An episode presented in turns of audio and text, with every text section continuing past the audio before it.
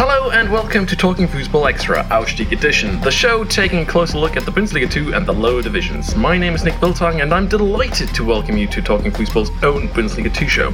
It's been about time that we featured the world's greatest league on our podcast, hasn't it?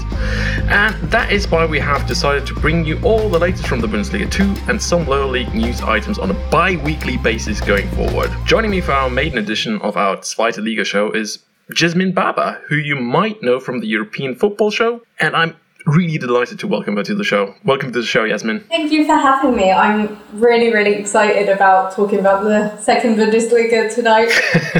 Aren't we all? Additionally, I'm joined by Millerntor podcaster, St. Pauli fan, referee at lower league level, ground hopping enthusiast, Mike Rickemeyer. Great to have you back on our pod, Mike.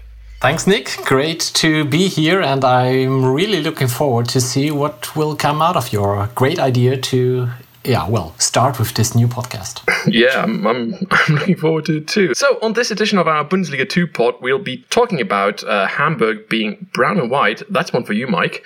The fact that Schalke and Werder are nearing crisis mode, whilst Holstein Kiel are looking like they're in crisis, and an awful lot more. So, stay tuned for that.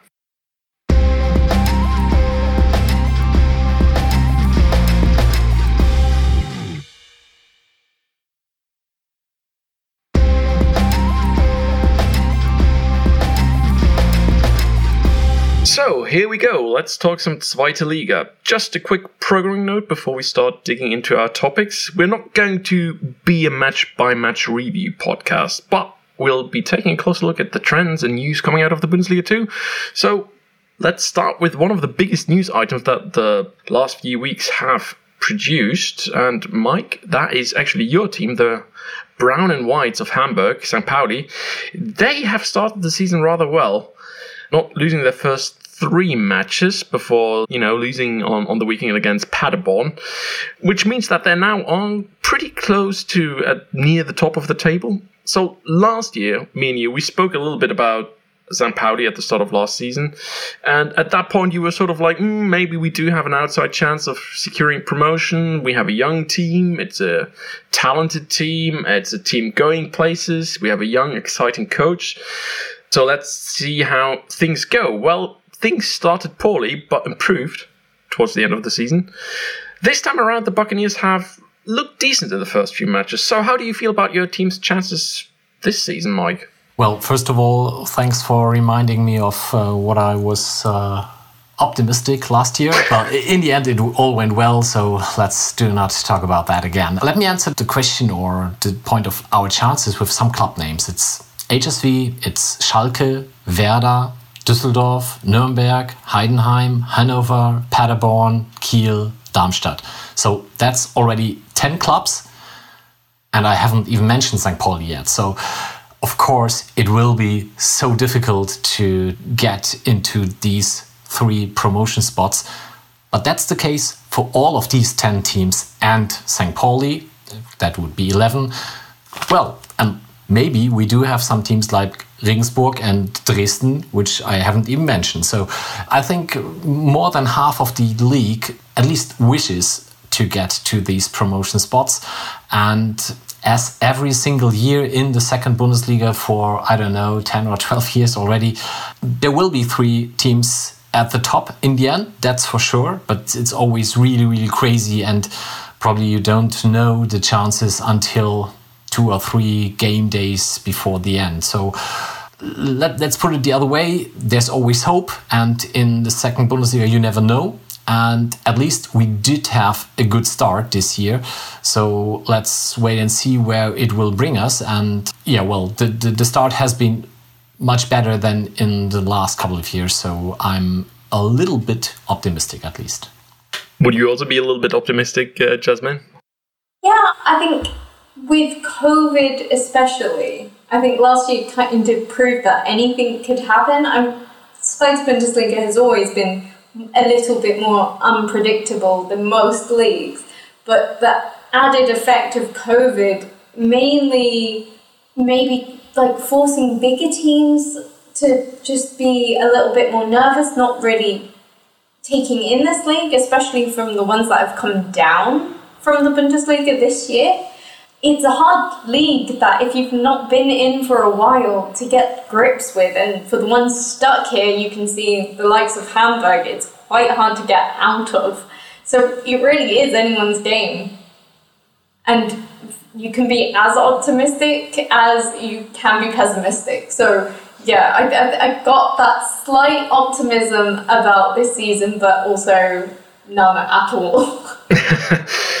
so it depends on whether or not you are sort of a glass half full or half empty sort of person. Well, Mike, a lot of last season's squad is still in place. The coach, Timo Schultz, he's now in charge of his second season. And funnily enough, you guys at the Millerntor actually did a series of interview with uh, Timo Schultz last season, where you interviewed him throughout the different stages of the season and released the result at the end of last season. And I mean, for anybody who's sort of interested in getting any sort of insight into what coaching is like and what sort of mindset of a coach looks like, it's a, it's a brilliant listen. So, what do you think, or what do you know, Timo Schultz has taken away from his first full season in charge of the club, and what will he have learned?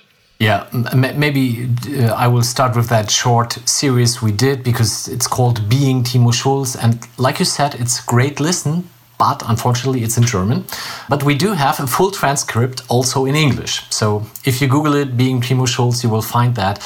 And I'm pretty sure next year in the summer break, we will have three or four teams in Germany who do exactly the same, but then done by the club itself. So it's, this was really a very unique thing, and shout out goes to my colleague Tim who did that, and it was really, really great. But coming back to your question, what has he taken away? Well, to be honest, he answers that in the final episode because Tim asks him for that, and mainly it's experience as you can imagine, if you do your first season as a coach in, in the senior level, uh, he coached the uh, U19, U17 team before.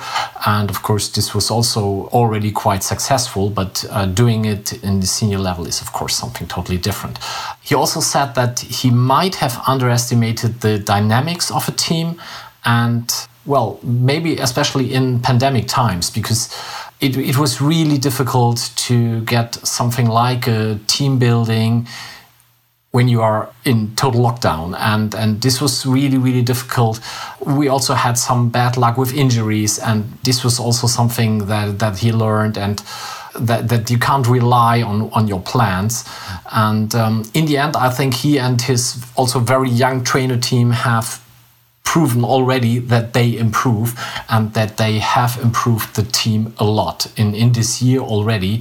And well, if that proceeds and if we can, uh, as a team, yeah, keep that pace that we have at the moment and then the, the good flow, well, maybe because uh, apart from the last weekend, then um, yeah, I think he will improve even more, and also that goes for the team.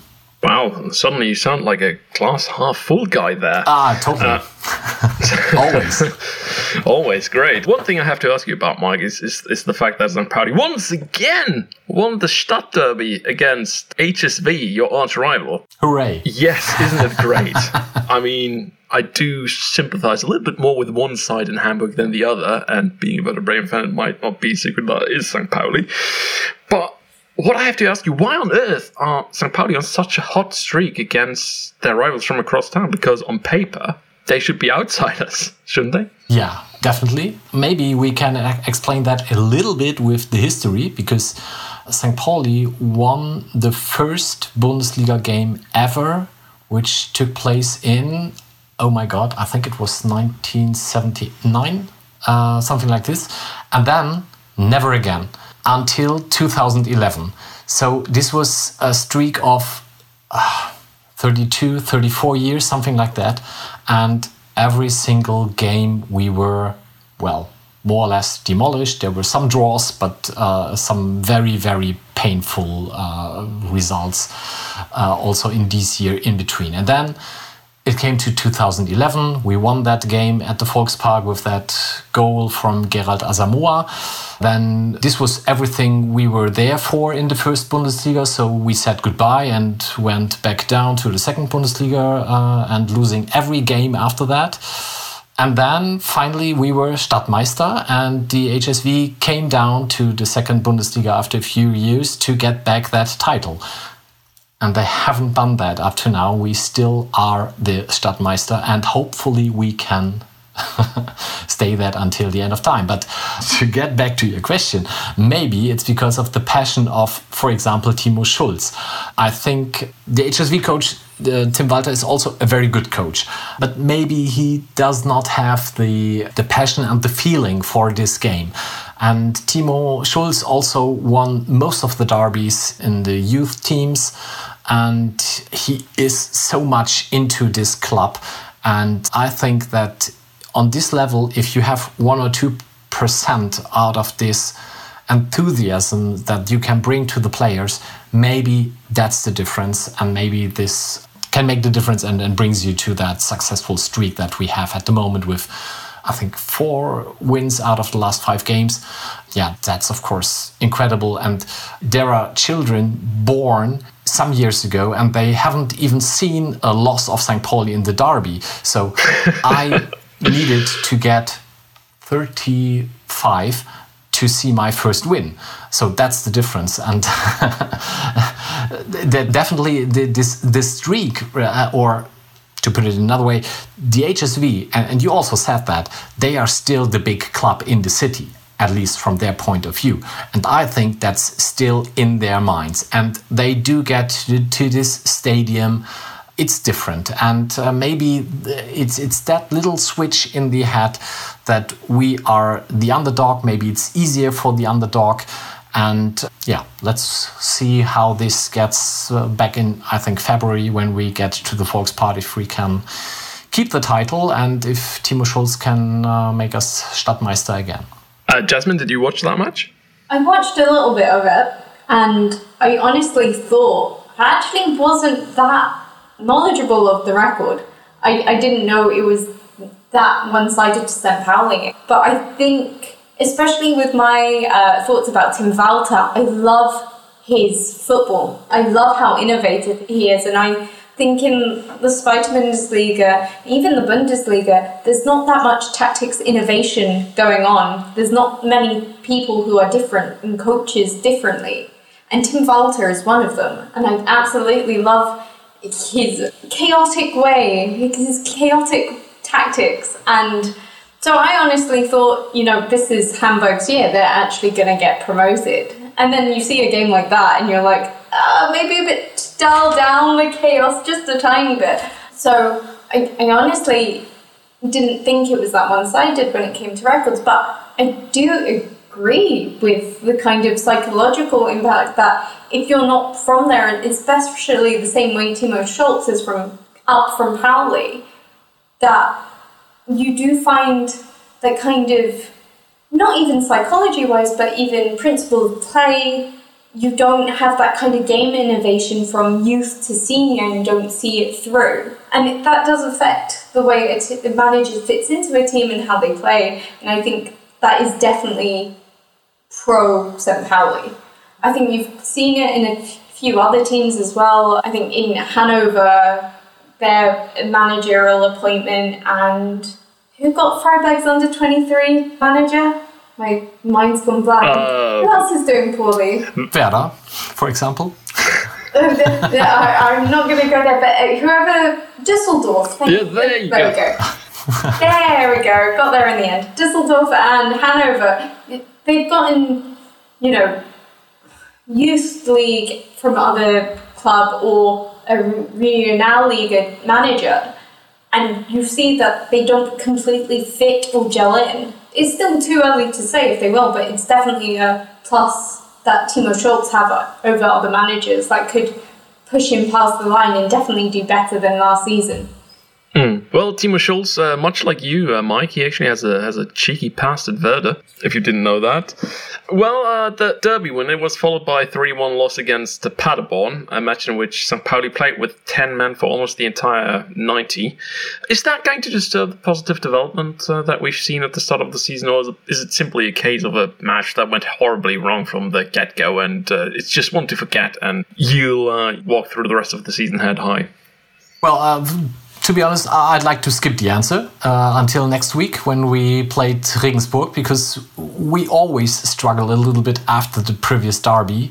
And so I hope that we can get back on track this time in the next game. It's at home, but of course, it's against Regensburg, who has won the first four games and uh, after that we have uh, the the break because of the national teams. So we will have some guys coming back uh, like uh, Australian international Jackson Irvine and maybe the the uh, striker from Osnabrück uh, Etienne Amenyido and I think if we win against Regensburg we can definitely play a very good role in the season.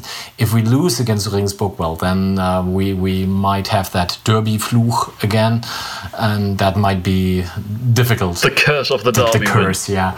I, I think the the team is so stable after the last six months or after the second part of the last season that they should definitely get back on track. And and like you said, it was a, a game which had a very very bad start with the red card after five minutes and also you you produced that own goal uh, one minute before halftime otherwise you would have gone in, into the break with, with a 1-0 lead and uh, so th there was so many bad luck on that day. So I hope it will just be a, a, a match going to the wrong direction from the start. Uh, one, one thing I'm, I'm wondering about, I mean, you, you are lower league referee. Uh, when you see red card decisions like that, are you actually just nodding your head and saying, well, the guy, he needed to send him off? Or are you just swearing and cursing at your television set and calling him all sorts of names? It's it's really difficult since I am a referee four or five years now, and definitely my way of watching St. Pauli games has changed so much. Because before that, I was yelling at the referee 90 minutes long, and uh, this has definitely changed. So I now do have a better understanding, and I'm really part of that yeah, watching the game uh, with referee's eyes. And I was watching the game on Saturday with a friend and with my son, and they said, well, we, we don't have that uh, double penalty anymore. Uh, if it's a penalty, then it can't be a red card. Or are we totally wrong? And I said, yeah, unfortunately, you are totally wrong. It's a red card and a penalty if the foul is not ball oriented. And unfortunately, grabbing someone at the shoulder is not ball oriented. So, yeah, it is a red card. I personally would change the rule and uh, say it doesn't matter if he is going for the ball or if he is grabbing the shoulder because the other way around, if he would have tackled Sven Michel in a very bad way and broken his legs, but he was going for the ball, then it might have just been a yellow card. And to my understanding, that that's not correct. That's not the way it should be. But the way it is at the moment, from a rule perspective, the referee did exactly what he needed to do. And so, uh, yes, I, I, do understand him. Uh, of course, I'm not happy with it, but yeah, it was the right decision. well, I mean, it's, it's it's great to get a little primer on, on the rule and the rule changes, and uh, there have been quite a few over the last few years, especially when it comes to handball. And maybe we can get into that that discussion at some point uh, because it seems to be never ending. Changing topics ever so slightly, let's take a closer look at teams in crisis in the Bundesliga too, and boy, there are quite a few at the moment, only four match days in. And some boardrooms, they might start to panic. I mean, some boardrooms that do start to panic when they haven't gotten 10 out of 12 points. HSV might be a case, one of those boardrooms, but having watched the Bundesliga 2 last season, I, I was struck by the fact how well Holstein Kiel was organized, how well they went on the counter attack. But so far, only one point out of four matches. So, Jasmine, can you answer me why a team that has finished third last season suddenly started off the season in such a poor manner? One point from four matches, at that point came against Fortuna Düsseldorf, who haven't been necessarily one of the greatest teams in the league so far this season, as you mentioned. No, and I thought with nearly every other team changing managers, changing their stance, changing everything, you know, you thought Kiel would actually have more stability than most coming into this season, and it looks like no, they don't. There's a number of reasons why it could be going wrong. I think, first of all, we have to talk about the mentality of the team. To get so close to being promoted, the long season, even the run with the DFB Pokal, the unluckiness they had with the COVID cases in their club, you know, their mentality, they don't look tired, but they just don't look the same. They look like they're actually mentally struggling and they're having a great deal of lack of confidence, and it might be something that has trickled down from Ole Werner.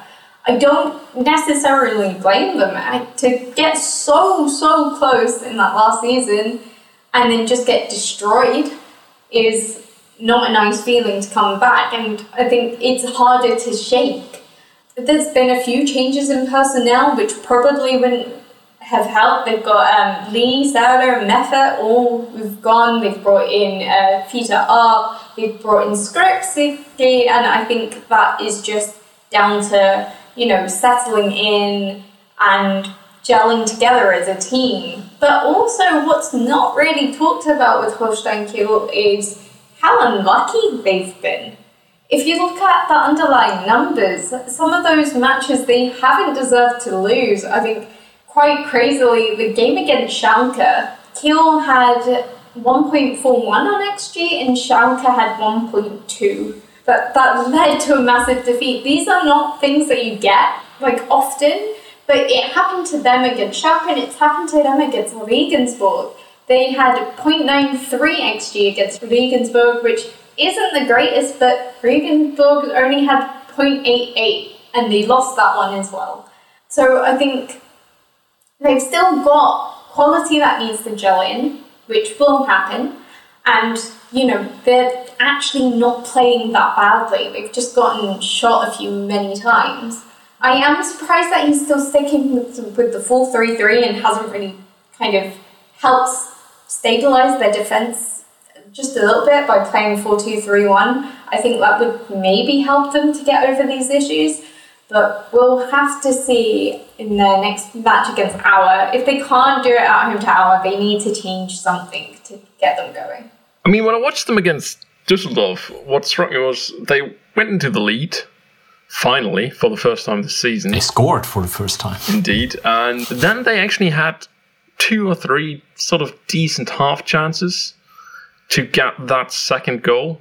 And when those didn't go in, the match started to change entirely. And suddenly it was Düsseldorf who were having all the pressure, all the possession, and who were finding spaces between the defenders. So, yeah, it might be a mentality thing, but well, shouldn't something click in Ole Werner's head as well at that point? Say, well, geez, I have to change something here on the pitch. Yeah, but but I would like to agree to what Jasmine just said about the how unlucky they are. Because, for example, the Regensburg game, they had that header against the crossbar in the, I don't know, five, fifth minute or something. And this would be such a great release to them. And then, of course, if you go 1 0 up, you can't lose 0 3. But the game might have gone totally in another way. And uh, I think really uh, the, the, same applied to, to the Schalke game, like, like Jasmine said. So I think they will come back. And they also had the same situation with exchanging more or less the whole squad between the seasons in the last two or three years, and they managed it every single time. And also, most of the teams who lost the relegation playoff uh, in the last couple of years always had a very difficult start to the next season. So I trust in Kiel, they will come back, I'm pretty sure. They're too good to go down, but the only thing I'm worried about is that that has been said before in um, some teams who have went down. If they go down at the end of the season, I'll, I'll make sure to bring up that you said that. Um, Please do. I have not had a good record so far this season, so I'm now very worried. if you're a Kiel fan, be worried. Turning to my team, Werder Bremen, they're currently on five points from four matches after their goal draw against Karlsruhe. What was up with you, VAR? Well, we actually made an entire podcast series this summer about Werder Bremen, uh, their history, what went wrong in the last decade, what went wrong in the last season, and where they were going from here. And some of what we highlighted is the fact that the club needed to, well, sell players and bring in new talent. And uh, so far, Frank Baumann and uh, Clemens Fritz have not really done a terrific job at scouting players, but uh, Frank Baumann has really shipped out players at wholesale prices because he has to. I mean, let's give the guy a break. He has to. If you say, well, 5 million euros for Ludwig Augustinsson isn't enough, well, in the COVID market, that's probably what you get for a defender playing in the Bundesliga too. But so far, no players has been brought in. And today, on Monday, 23rd, it became public that Jordan Beyer had agreed terms with Werder Bremen for a loan deal.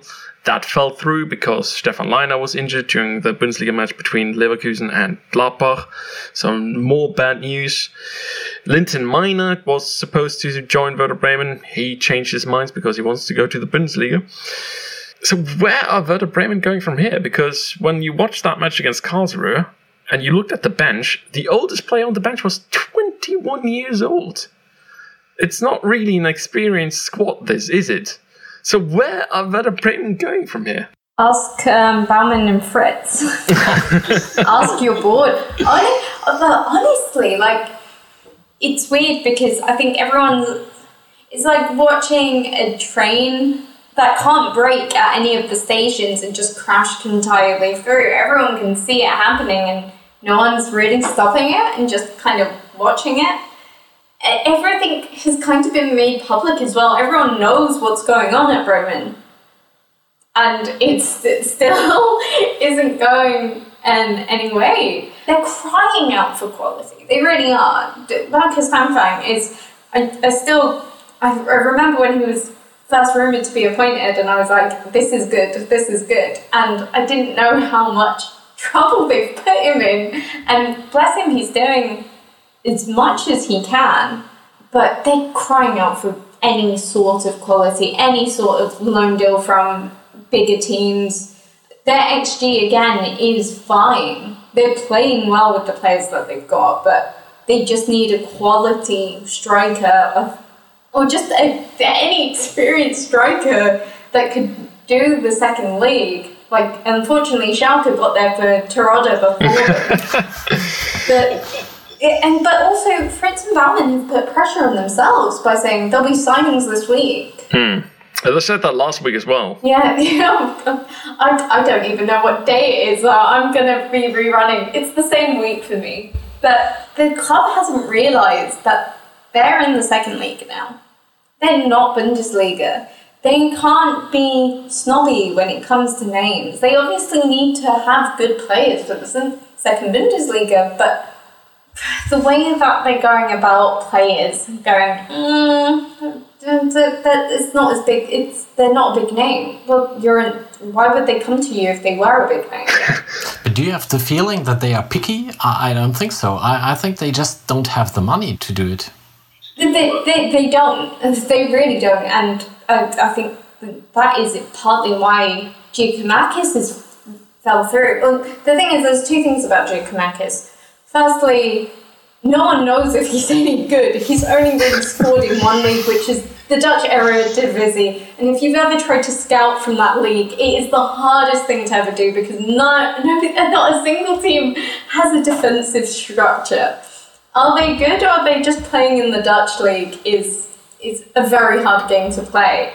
And in stats, when it comes to Giakoumakis, he's lower than any other average second league striker you would get. So it's an incredible risk for what Venlo are asking for the money for him. To be honest, I don't know why there was such a competition between Celtic and a second league Werder Bremen anyway. Celtic, you know, have European football.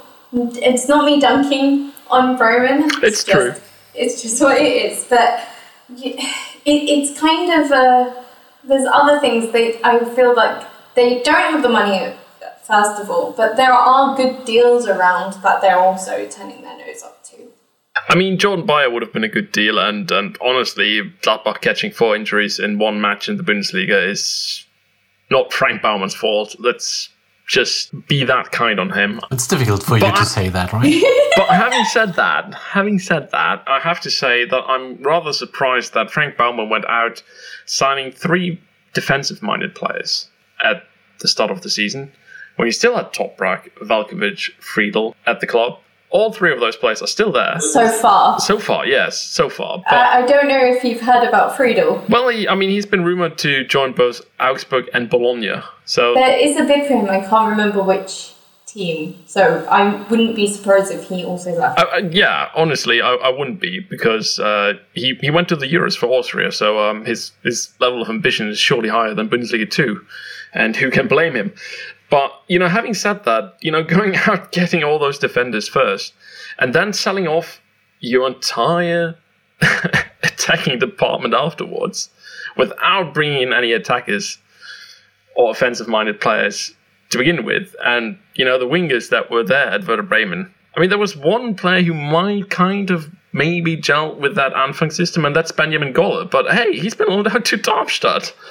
So what's that about? So honestly, I, I cannot really understand that sort of the way things have gone in terms of the transfers. But hey, five points from from four matches, not too bad, but it, it should have been a lot better. Can I interrupt you at that point? Because these five points, three of them or four of them, they got in the first two matches, and they still had Sargent and Eggestein in their squad. Yeah. And they are not there anymore. So this will be far more difficult from now on if they don't do another two or three signings this week. So probably we will be yeah looking on that from a different angle next week or in two weeks time. Yeah, I mean, you know, I've, I've got the Werder app installed on my phone, and um, You need to refresh it, or Of course I it push notifications? the thing is, the, po- the the push identifications uh, notifications they they do come in, but usually it's today it's it was a push notification about Christian Gross being the captain at, in the match against Karlsruhe, and I was like, damn guys, that match was two days ago. I thought you were going to give me a transfer.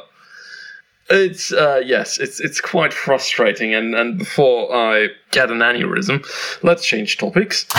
Another side that is struggling in the Bundesliga too are fellow relegation strugglers from last season, Schalke.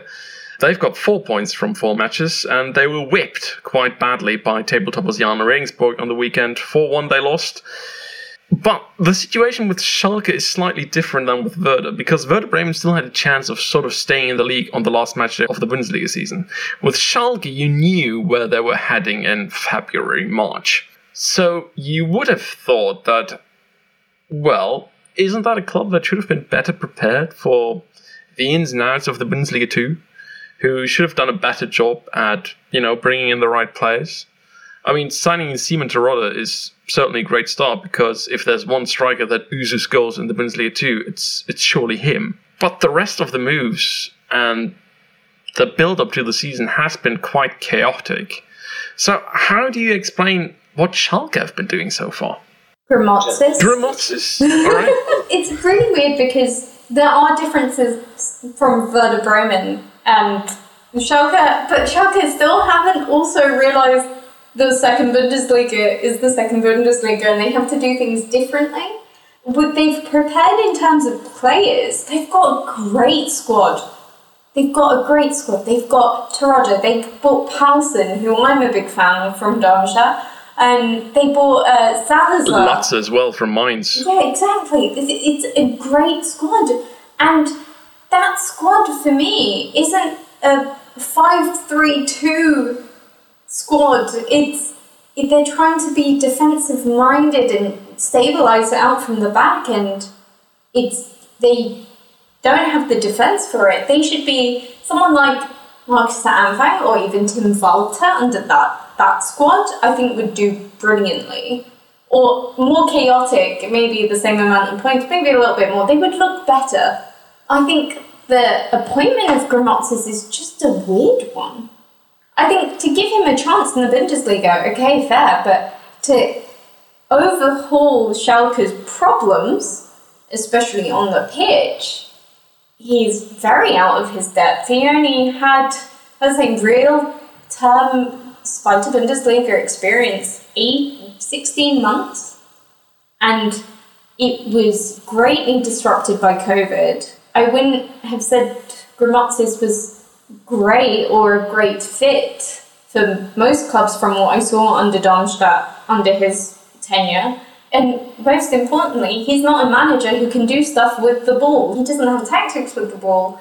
And I think Schalke needs someone who has that under their, their tactics experience. And I think if they even tried to change it earlier, knowing that they were in the second league, like, okay, we can stick with it's really a matter of how much longer they stick with him. He's, his contract runs out at the end of the season. So, you know, it, they at least they wouldn't still be playing David Wagner still. So, if they did sack him. I mean, so so what you're saying is basically that Peter Knäbel, the, the guy who's in charge of bringing in the players and who's in, you know, appointed Grammozis, he's done a great job in bringing in players, but not necessarily chosen the right coach to go with their players. And um, mind you're based in Hamburg, you know Peter Knäbel well. He's played for St. Pauli. Yeah, and he lost his rucksack when he was with HSV. Yes, I, I was, I was going to say that. Could you tell the story of, of the backpack? because that went through the Hamburg press a, a, few years ago, and it's truly a delight and always funny to hear from a St. Pauli and further, and well, human perspective, as long as you're not an HSV fan. So if, if you could tell us that story, that, that'd be great. Oh, I, I need to grab it in my mind, but uh, they the, the, the problem was that Peter Knäbel lost his backpack in, if I remember it correctly, in a park, mm-hmm. and in there there were player contracts tactics or scouting reports and so on. And this was then found by someone, of course, and I not sure, but I think he offered the, the one who uh, found it offered it to the press, but they denied or something. And finally, no, no. The thing that actually happened was that the lady who found it called HSV said, "Well, I've got some of your player contracts." Ah, okay. And HSV said, no, no, no, that, that cannot be possible. And and the lady then went to the Bild Zeitung. yeah. Well. which, yeah, uh, that's of course uh, something which which will always be remembered when you name the name of Peter Knäbel. So uh, a little bit of a very very unlucky story of his stay uh, here at HSV. Yeah, correct. Yeah, so that is Peter Knäbel, but he might very well be a very competent man, just the same. But the story is funny and um, it doesn't necessarily portray in a great light. Anyways, moving on, Jahn Regensburg, we've mentioned them a few times. They won 4 1 against Schalke. And they are the sort of team that the Bundesliga 2 always somehow seems to produce in each season. It's it's the team of the moment right now what I can tell you about them rather quickly is that their wage budget is in the lower half of the table. Their transfer spending is a whopping 300,000 euros. Look at that. And additionally, the squad is valued at 13.3 million euros by Transfermarkt, which, um, as squad value goes, is, is pretty far down there in, in the Bundesliga too. Jasmine, you have uh, watched them quite a bit. Uh, can you tell our listeners how they've managed to get off to such a good start to the season? Because they've won four out of four, and now they're back Schalke 4 1 on the weekend. Yeah, and along with winning four, they've done it in some style. They've scored 12 goals, conceded one and no one knows really how to stop them. Um, they play again it really innovative tactics. They play a four-two-two-two, and well, what people don't really realize is that their centre backs are really, really wide, and not many people do this. Um, they basically stay wide, so they, when they launch the ball forward, they have a better angle of doing so and a better angle of switching. So their tactic is basically launch the ball forward and they are trained to win that second ball in front of your own goal for them to then attack you. And it's it's so hard to defend against because all their strikers are over 1.9 meters. They are massive. And not only are they good in the air they're good on the ground too. They're not only technically gifted, but they're strong.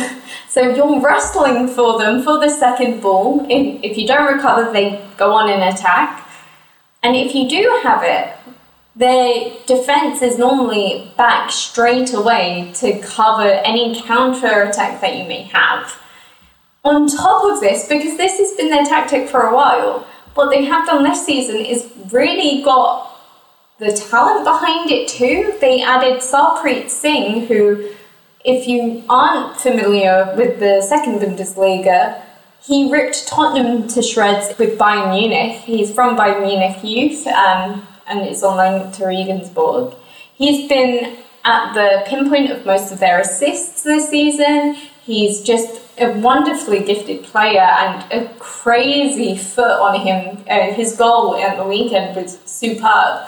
They've also got Gimber. Gimber started out as a centre back, so he has all the physicality and tackling skills of a centre back, but as he's the double pivot player, he's also learned this really depth skill set to play the ball forward when he has it.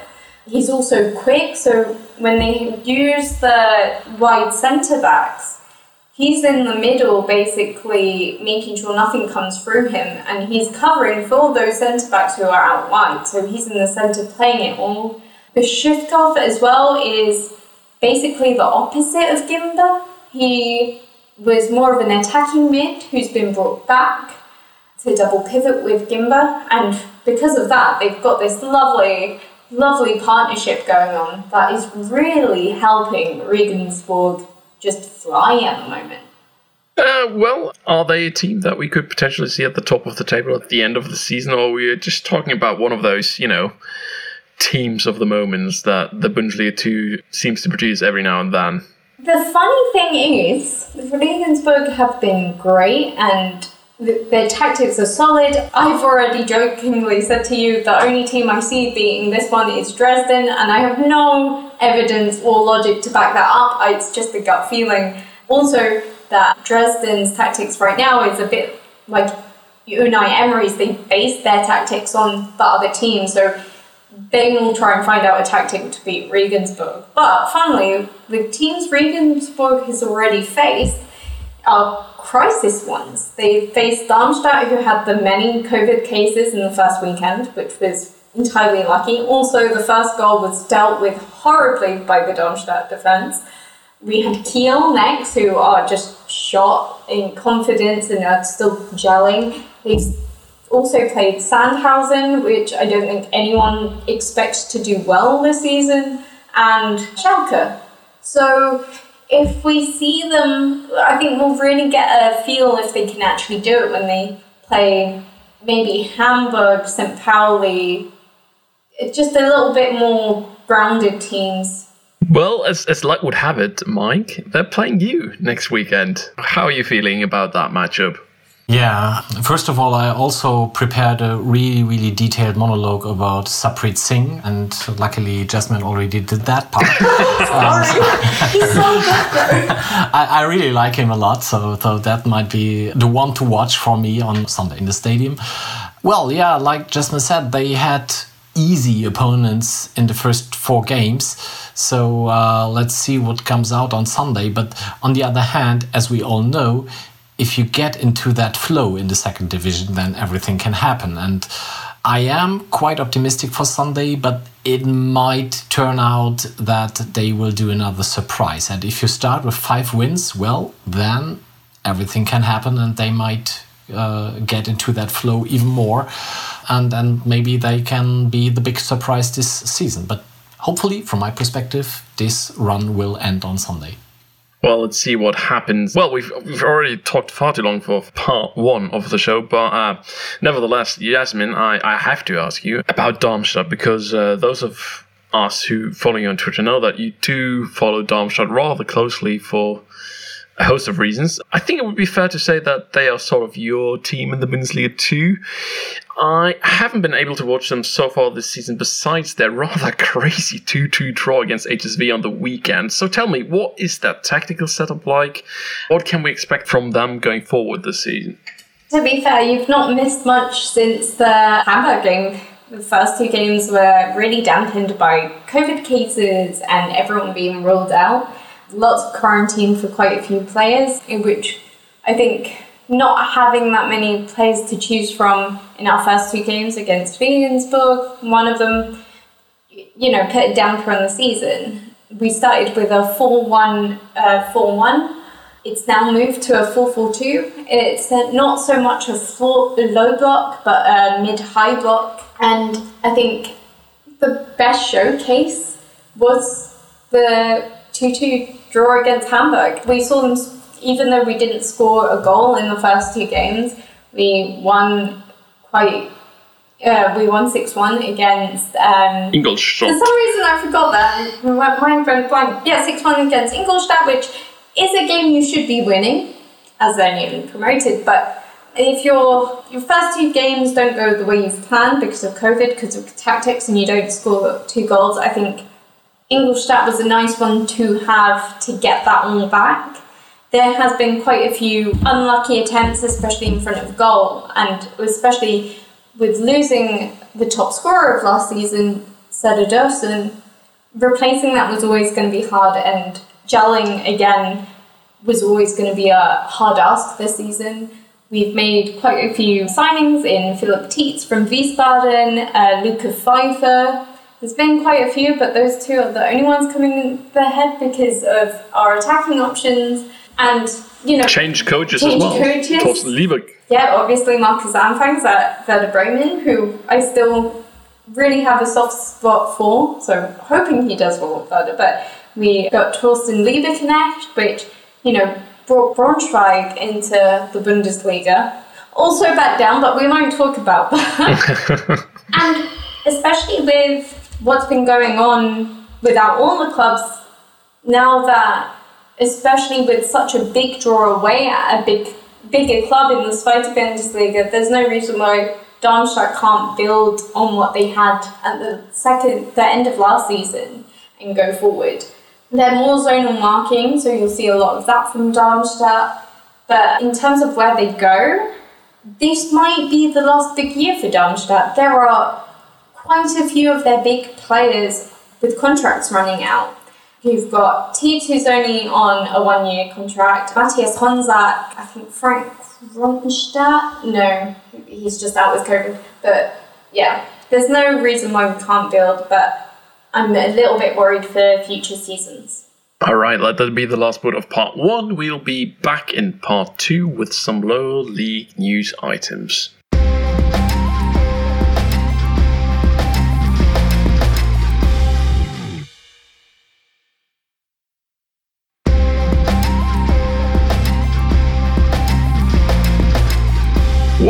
Back to Talking Football Extra Ausstieg edition. Now, let's turn to a couple of news stories from the lower divisions that we do think are worth talking about. Uh, so let's start off with the Tennis Borussia Berlin a team in the fourth tier of German football. They're currently playing in the Regionalliga. They're from Berlin. They do have a past in the Bundesliga, which was long, long time ago. I think they were actually coached by Rudi Gutendorf, but I might be wrong about that. Well, they actually agreed to feature the logo of Cura, an organization which helps victims of right wing violence on their shirts.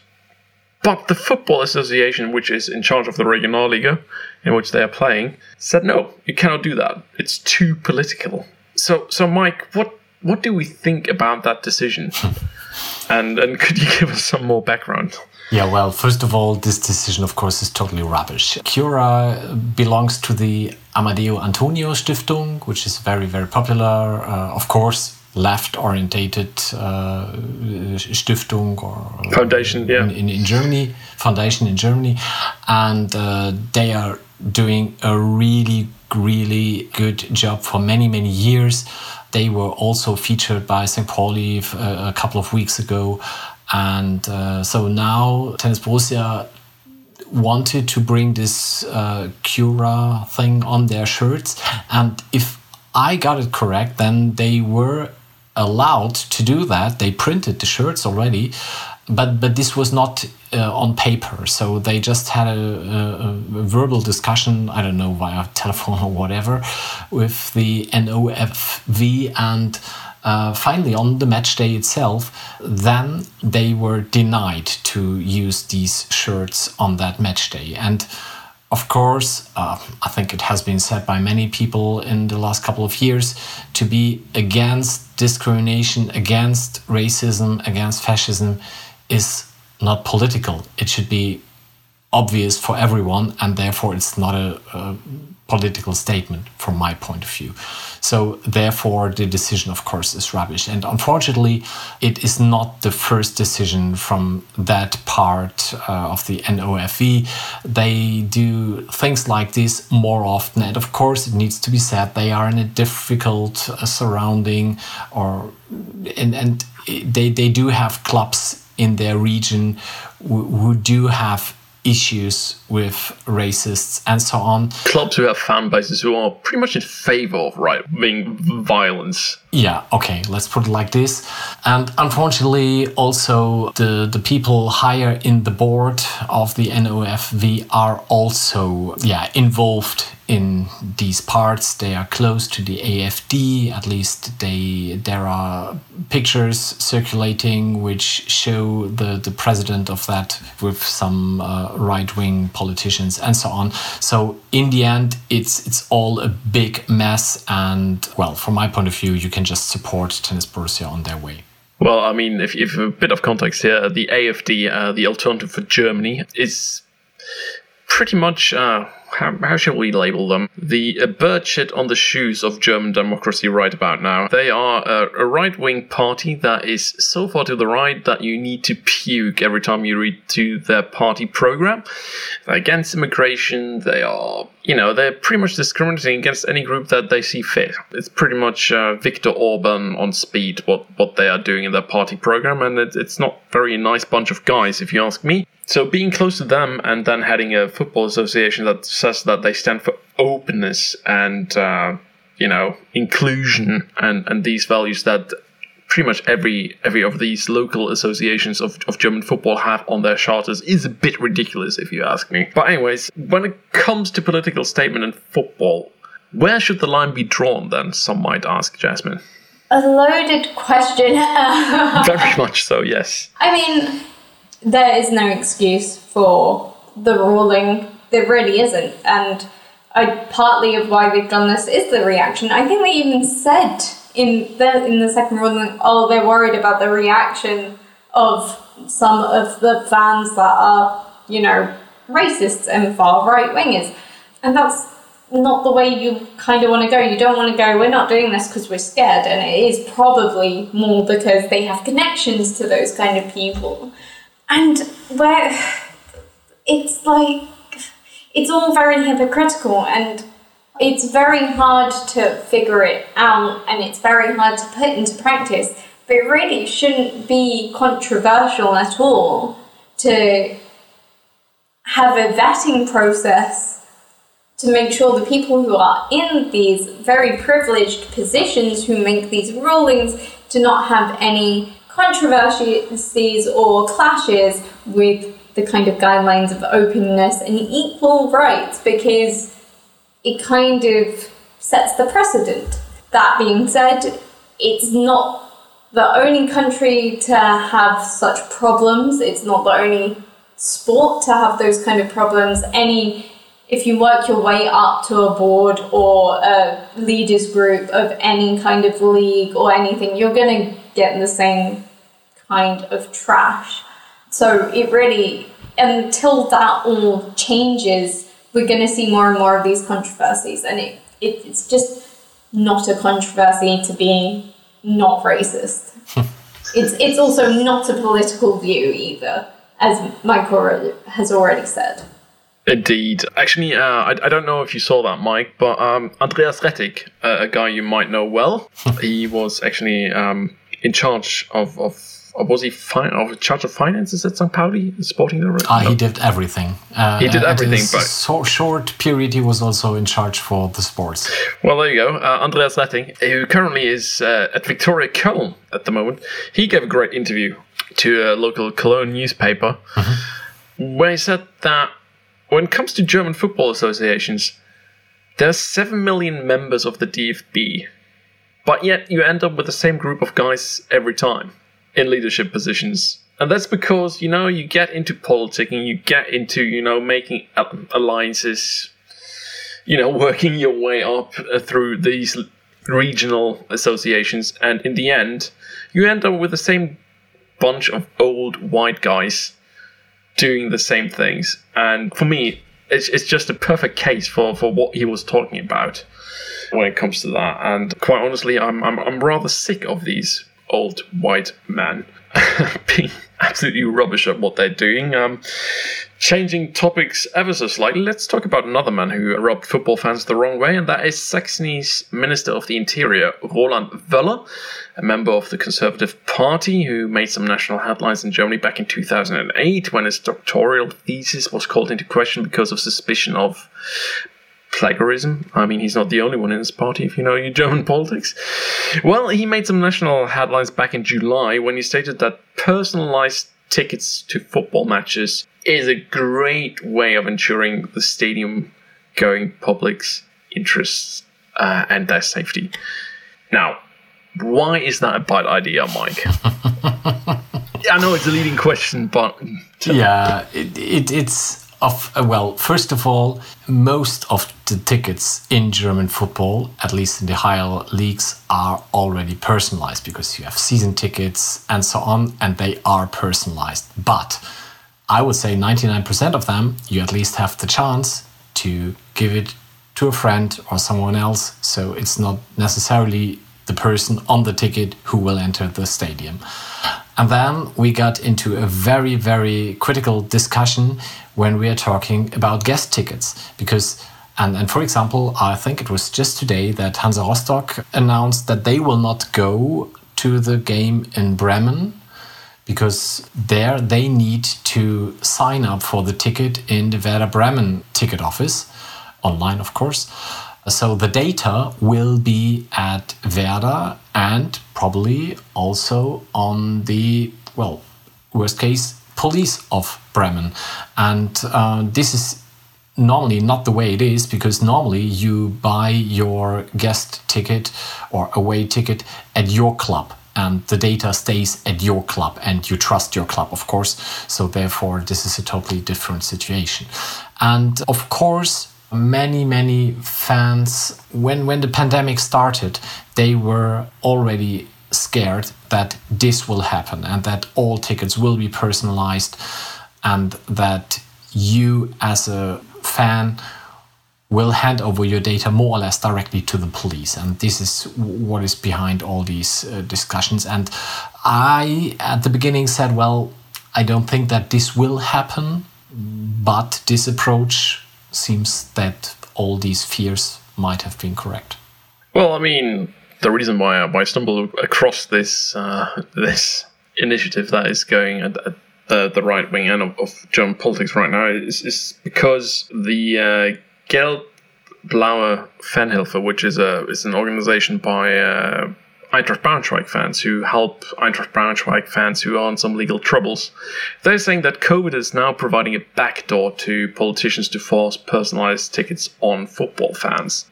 And I think personalized tickets are a bad idea. And I've been, I've actually been to a football match in Hungary. There, I could observe what personalized tickets, if taken to an extreme, might mean for you. Because not only did I have to sign up for a Ferencváros card uh, to get into the stadium of uh, Ferencváros Budapest, I need to go to the offices, sign up for the card, and I actually I needed to have my fingerprint scanned to get into the stadium. Whoa! and you know they now have my fingerprints in order for me to get in the stadium, which is it's absolutely ridiculous.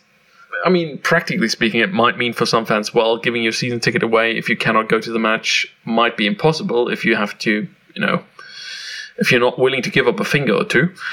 But other than that, it, it really is sort of that level of surveillance and the increase of surveillance at football matches. It's really scary, isn't it? Yeah, totally. And well, as I said before, you might trust your own club to be responsible and and to act responsible and, and to treat your data uh, with big caution and not handing it over to to uh, other institutions. But for me, uh, I would not hand over my fingerprints to Ferencváros. um. well, I did. I did. I wanted to go to the match. I wanted to get some ground hopping points. But yeah, Yeah. In the end, maybe. Okay, and you probably never go there again. But uh, well, uh, Hungary uh, is a very difficult topic, uh, and therefore, well, I I, definitely uh, are very curious how this will end up at the moment i'm still optimistic because my glass is always half full uh, and and i hope that we will get back to normal i don't know next summer and uh, then you can apply for your away tickets again in the normal way but well, yeah, it, it might be that it will all end up in a big nightmare and we have a surveillance state. And if you look to country like, or surveillance football state at least, um, and, and if you look to, to countries like uh, the Netherlands or Turkey, where they do have uh, things like, like you just mentioned with the fan card, for each and every club and and this is a really really bad situation and we, we are living in, uh, from from that perspective as being an away fan we are still living more or less in paradise in Germany and it's really really easy to go to the games if we don't have a pandemic at the moment and I still hope that we will get back to that situation sooner or later. I have to agree with that as well and, and coming from a more surveillance state like the UK, who I think blows everyone out the water for CCTV cameras, they, they don't work. Did you see the scenes at the final of the Euros? we have so many CCTVs, and you know most of those people who broke in will never be found. Never. And look, I guess to be fair, if you pay by debit card, credit card. I know a lot of tickets are still cash in stadiums, but most of those are traceable enough that you don't need extra surveillance. You don't need personalized tickets. Maybe maybe something to back up cash if you want if you wanted to trace cash tickets, but anything further than what's now is seems pretty pointless. I mean, we know what Dietmar Hopp did at Hoffenheim because he has sort of a very special relationship with the Dortmund fans. And when Dortmund came around to play an away match, he actually had uh, his guys install loads of audio equipment in the away end. And then, after there were several insults shouted at him, he went out and reported them to the police. Which, you know, I mean, going by how well you can surveil a crowd by CCTV audio detection why do you need personalized tickets on top of that? It's just another hassle and it's an intrusion of your privacy, to say the least. But hey, there are elections coming up, both in Norway and in Germany this fall. I know which which I which way I am going to vote. It's definitely not going to be parties that are treating the football going publics in this way. Anyways, let that be the last word. Um, so this is it for, for the first ever edition of our Talking Fussball Extra, the Aufstieg edition. We hope that you enjoyed it. Uh, Aidan Rantoul has had the difficult job of trying to make me sound good, as he has been the producer of this podcast. I'm sure he's had a lot less trouble with you two guys. Uh, Jasmine, pleasure having you on. Tell our listeners where they can find your work and where they can find you on Twitter.